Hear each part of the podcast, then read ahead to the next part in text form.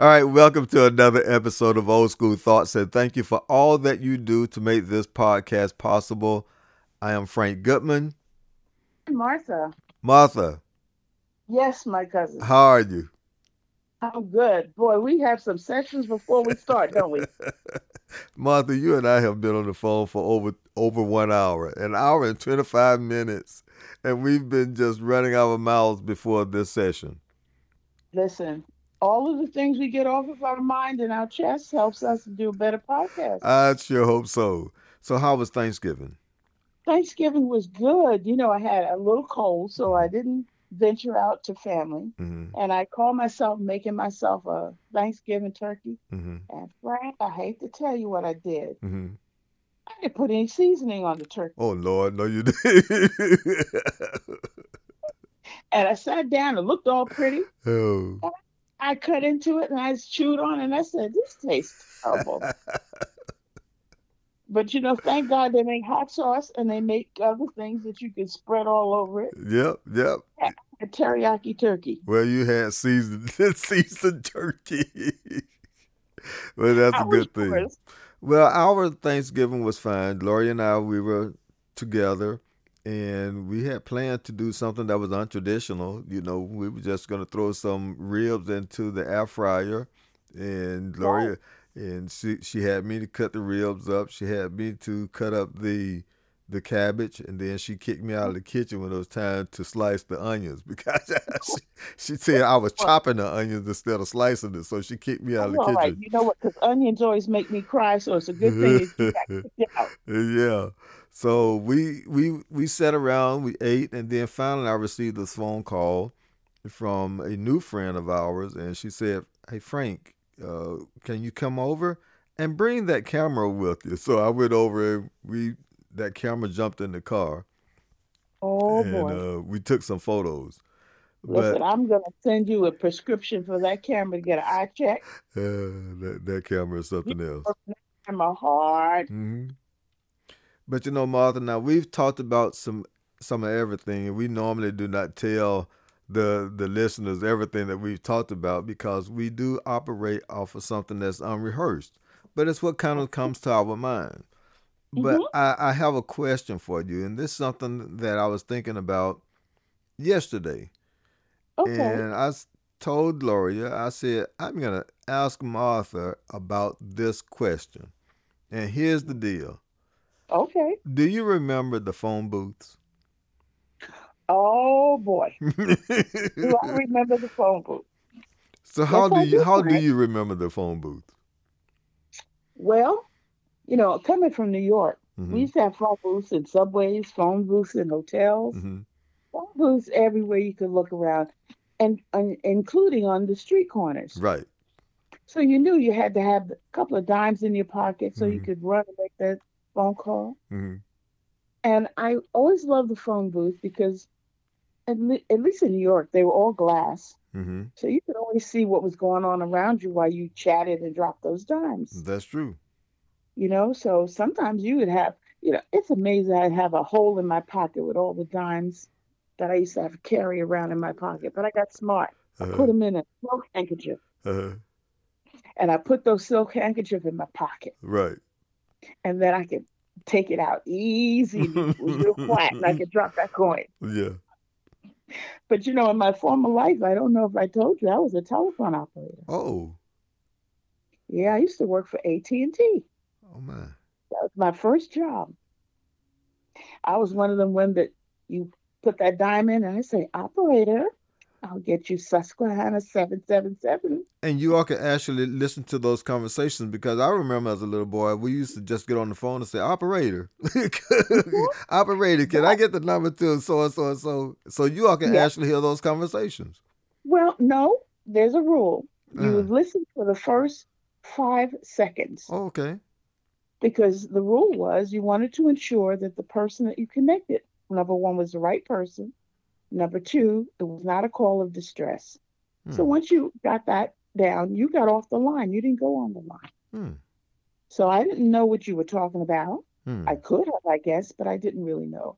But I loved that job. That was my first job out of high school. Well, you're the first person I've ever met and spoken to who actually worked at the.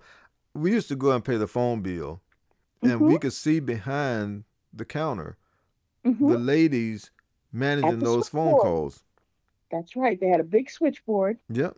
lit up with the lights, and you had.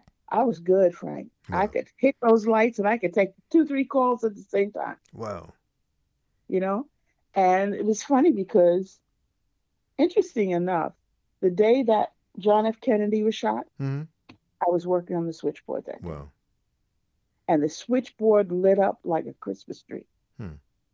And now normally you get a light here, a light there, but that day the entire switchboard lit up. Hmm. and we were taking calls. We took calls. I worked overtime that day to take all the calls that we could to make sure that we answered and connected people as we could. So you bring back some fond memories about, not to mention uh, having a young beau and uh, meeting him by the phone booth. Yeah. You know, that was the place that you'd, you'd say, I meet you by the phone booth after I get off the Yep. work. Yep. You know, so you knew, uh, what are you wearing? Oh, I'm going to have that little yellow raincoat on. yeah. So I don't know if you did that with your phone booths. You know? Well, you know, I can remember the phone booth as a little boy. Mhm. And I can remember, you know, we had two types of phone booths. We had the one that was in the glass with the Mhm. door that that you can kind of push in and it'll swivel in. Yep. And then you had the other one where it was attached to the wall of some facility or some building. And mm-hmm. and that was no enclosure. You could just use the phone. Oh, okay. Right. Okay. But in the phone booth now, the way I think back and look at this phone booth, and I was talking to Gloria about it just yesterday, and I said, well, you know, what do you get with that phone booth? And we thought about, well, the gnats used to fly around the phone booth at night, Oh my god! you know, so you get in there, you had to fight the gnats as well. And then we had the we had the situation of where it was good for a cold night. So if it was very cold and you were waiting for the bus or you were waiting for somebody to pick you up, you can get in the Mhm. phone booth and let it block out some of that air while you're standing in the phone booth. And sometimes if it rained, you ducked into the phone booth. That's right. But see, we couldn't change over into Superman uniforms. So we could change over to the Superman uniform. But the one thing that started going negative, you know, everything you do, there's a negative side of it. Mm-hmm. But towards the end of stopping the phone booth, all of a sudden you knew that the predators had to start hanging around the phone booth. Mm-hmm. Then they started talking about condoms being left there. They started talking about semen being left on the receiver. Then people, Wow. you know, people stopped using the phone booth because Right. Right. you couldn't trust handling the phone receiver. You couldn't ha- trust using it. So it, it kind of, you know, with those memories of the phone booth, it was fun talking about it and then having to put the quarters and the nickels. If you had to make a long distance call, the operator would tell you how much it would cost to use it. Oh yeah. But unfortunately, it had to get to that point where people began to abuse the situation. And it took away uh, some of those fun memories. It went to that to that dark place, you know. phone. Yeah. Yeah, yeah. to that dark place. Well, you know, in New York, the phone you could have different types of phone booths like you did. hmm Um, those normally indoors in Mhm. hotels and places like that hmm have a little seat that you could sit down in. hmm You could actually sit in the phone booth and make a call. Right. I don't know if you had that there. Yes, we did. Yeah. Did you? Yeah. But those those were the phone booths that you found in the uh, facilities at like hotels and Right. hospitals, Right. right? You can So actually were sit down always in there. Right. actually sit down. They were always kept neat and clean. That's true. But what fascinate me about the phone booth is how many people wrote on the phone booth wall. That's true. That's true. Oh, you see a note say Henry was here. Miss Peter, You see, you see these little notes, or you see somebody's phone number, and sometimes you say, "I wonder if I should put that dime in the dial that phone mm, number." That's See who I true. That's true. You know. So you used to have those phone booths, and then yes, you had the ones that just hung on the side of the wall or just on a building. That's true. You you'd only use those in cases of emergency. Right. Those were usually you didn't want to be out in, in the inclement weather with those. Right. but I have fond, fond memories of the phone booth because my first boyfriend used to always pick me up at a particular phone booth Oh, no. and then go to dinner. right. Okay. And I remember one time I was in the phone booth and it started raining, Frank. Hmm. And I had on this little mini skirt and I was like, oh man, I'm gonna be so messed up. I look like a drowned rat when this man shows up. yeah. And he showed up and what did he have? Two umbrellas. Oh, wow. So he was a real gentleman, you Yeah. know. he made sure, you know. Yeah, that, he that, that phone booth. Yeah. And you always had to push booth- it inward. You had to push the door inward. foot- And the door was a bifold door. That's right. So you pushed in and then it closed behind you. That's you right. know? I miss those phone booths. but know, you know what? I- you couldn't have them today because it'd be, it, it'll be a setup for a drive-by shooting today. So you, you couldn't couldn't have have it today, today. because they'd be a drug drop. You Yep, yep. You couldn't do it today. You know, you just But couldn't have it. you think it, you traveled Mm-hmm. and you've been to Europe, Mm-hmm. you've been to London, I should have. and you know how their phone booths yep. It's so different from ours. Mm-hmm. I found that they, first of all, they like the color red. Mm-hmm. So I used to paint all of them red when I was. yeah, they did too. Yeah. Yep. And then you found that when you use their phone booth, you get somebody on the other end if you needed the operator. She'd come with that British clip accent. So operator, Yeah. you know, and she'd give you that British that British accent, you Mhm. know. Mhm. But it's interesting to see. You're right. Phone booths over time, people began to misuse them and abuse them Mm-hmm. in neighborhoods, and particularly some neighborhoods. Yeah. So that they began to uh, not be the place that you wanted to be standing around or in. Mhm. And then eventually they begin to remove them all. Right. And so then you were caught. If you had to make a phone call in emergency, you better head to the nearest drugstore Mm-hmm. or the nearest hotel Right. to get a call in. So, you know, sometimes people can take a good thing and take it to a point where it becomes a negative. Okay. So yesterday, Mm-hmm. the Byron Allen uh, Ah. had his second annual um, show, Rio. the yes, Grio Grio. Award. And the Mhm. Grio Award is designed to recognize African Americans who have done, you know, great things in the community, who have done great things in their profession, their life, Yes. those who have had an impact on the African American community and the history and culture of African Americans. Mm-hmm. Now, I sent you a text and say, "Hey, Martha, check it out. I recorded it last year. I'm recording it now." What did you think about Byron Allen and the Grio Award last night? You know, I thought it was spectacular. I Mhm. watched last year's, which I thought was great, hmm but this one struck me as being even better. hmm I, I don't know if it was the selection of the people that were given the award, Right. but he always chooses people that are absolutely deserving of that award. Right. People who really are towers of, of strength in their community. Mhm. And I think what I got out of this one, which I didn't recognize, is how many people thanked Byron hmm because he, in a way, mentored so many people that you didn't even think about. hmm He had connections to people I didn't even think that he would have connections to. Right. But that showed me something that, at least growing up in my family, we were always taught to pay forward. hmm And that's a, concept that I hope that is going to be revived in our homes and in our families, that we pay forward. Simply meaning you help the younger ones to achieve what they should and make sure that they're on the right path. You know, I And thought about collaboration. Mm-hmm.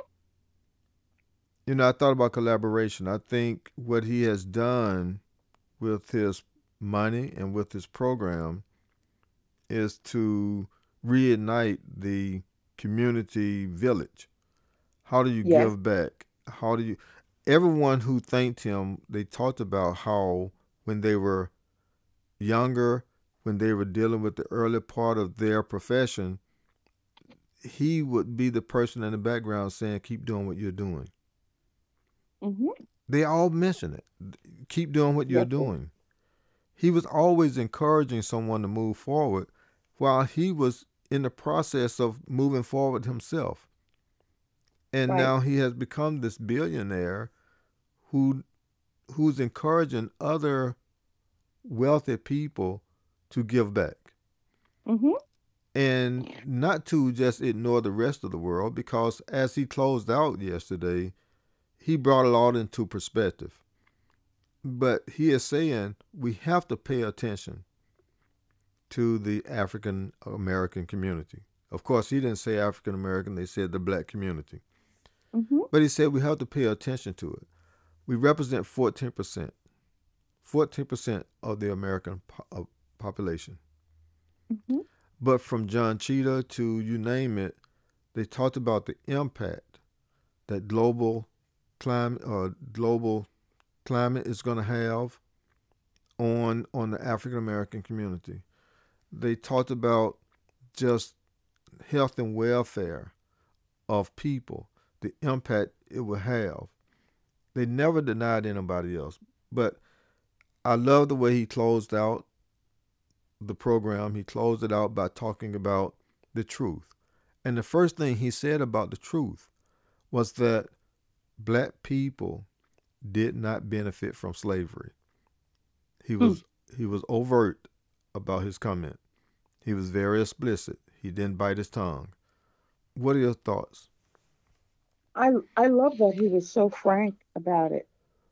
Uh, I I grew concerned after I listened to the program that would he take a negative hit because of his honesty. Mhm.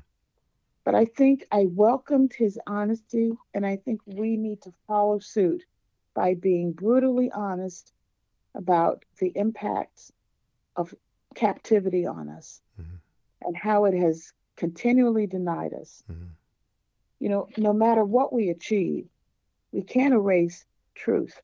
Mhm. The truth is we were taken advantage of. Mhm. The truth is that we were just an object to be used and not really an object of respect. Mhm. I don't want to belabor all the ills of, of, of captivity, Mhm. but clearly we need to get a realistic assessment of what slavery did and how we can overcome some of the ills that are a result of it. But see, Byron also talked about education. hmm you know the, the the decision to remove certain books the the decision to modify the curriculum he Mhm. talked about so many things and he he is saying that we must continue to tell the truth i think it's very difficult for us to put some guardrail on that we we have to be able to tell the truth and we have to be able to talk about any and everything. But I'm always looking at how people take things out of context too. Like we said, hey, look, when you come to my office, there's no bank that accepts excuses. There's nothing Mhm. you can get with an excuse. hmm And that made me think about sometimes you can misinterpret that comment and you can misinterpret the word excuse the same way people always challenge people when they say stop complaining and i always have to come back and say you wouldn't have freedom if it wasn't for a complaint That's true. every person that attempted to run away every person that spoke out they were complaining Mhm. that is what got you your freedom Yes. right? So I always try to broaden it out. But I think when sometimes when you say that should not be an excuse, the first thing I thought about was my great grandfather who spent 32 years as a slave. His mm-hmm. excuse wouldn't be I'm a slave. That was mm-hmm. beyond that was beyond his control. That would be the reason. It wouldn't be an excuse. That would be the reason Right. why he was in the position he was in. It was something that he had no control. He could not go to anyone and say, "You will pay me." hmm But it's really something that we are not able to say to someone, "Pay him what he owes." Where's the compensation? Right. Pay him what you owe him. So I think that when you say things like stop complaining, when you say things like don't use an excuse, we have to be very, very straightforward about what we mean by that. Mm-hmm. You know, because like I said, this is the way I challenge people on the word complaint. But I think that we also have to be able to say some things, there's a reason why. There's a reason why. So I don't know if you understood what I was trying to get across. Yeah, I think so. You know, like you, we've always talked about our ancestors who were in Mhm. captivity. Mhm. And I thought as you were speaking that yes, their body was captive, but their mind was not. That's right. Because many of them came out and changed their world, Mhm. changed the world of their families, and changed the world of their neighborhoods and their communities. And some others came out and still maintained that mentality of I'm still captive. hmm So some took advantage of freedom and some did not. They weren't strong enough to understand what freedom, the challenge, and the doors that it opened for them. And I, and I listened to you. I, I'm even more proud of what families did because they were able to harness through the church, through their organizations. So many organizations have gone by the wayside so many organizations that helped us to get educated and get a foothold have been just destroyed by the system, hmm destroyed from neglect from us hmm because we didn't see the challenge and we didn't meet the challenge to not let that be um, something that's just a, an eyesore Right. to America. You know, when you think about America, America holds a great promise for a lot of things. But one of the biggest promises it failed to do is give you a sense of true citizenship. Mhm. It begins in your mind, but it's facilitated by things that are there for you to enjoy as a citizen of this country. Mhm. We have half citizenship. I think sometimes do they still see us as three quarters of a man? Hmm. Do we see ourselves as three quarters of a man or woman? I'd want us to see ourselves as whole persons with ideas and ideals to go forward and to share that community knowledge, to share and make sure that we pass those ideals forward so that a generation doesn't question what did we do to stop something. Well, we have a we have work to do. We're They losing we're losing ground. Mhm. So now we have to go back and try to rebuild some of the things that we are now beginning to lose. So we have work to do. We had work to do initially, but we have Mhm. more work to do because now we have lost grounds. We're losing Yes. ground with the Voting Rights Act and everything else. And that's unfortunate. But Martha, like always, I always enjoy our session together, our time together for the podcast. And it always catches up with us with time. Ah, You know, so we're at that period. So I'm going to ask that you kind of give us your synopsis and close us out, please. you know, Frank, it's always a pleasure to sit here and just have a conversation with you to talk about what impacts us. I think to close this out, I would like us to think about the history that we have, the rich history that we have, and the rich organizations of the past that charted the way forward for us. Because those were thinkers. We had critical thinkers in the 1800s, 1900s. You know, we had critical thinkers that took us forward. We could do it again. It's not an impossible task. It's just harder because now we're expected to uh, turn a blind eye to what we see. We can't do that. Voting rights is important. Our human rights are important. It goes beyond just civil rights to human rights. And like you said, time passes us. My mom used to say, time and tide wait on no man. Hmm. And I'm going to say that tide and time has caught up with us tonight. So, Yeah. with our listeners, we love you. We're always there for you. We love you. We're for your your input, Mhm. and we're always going to ask you to stay with us and be good. And be good.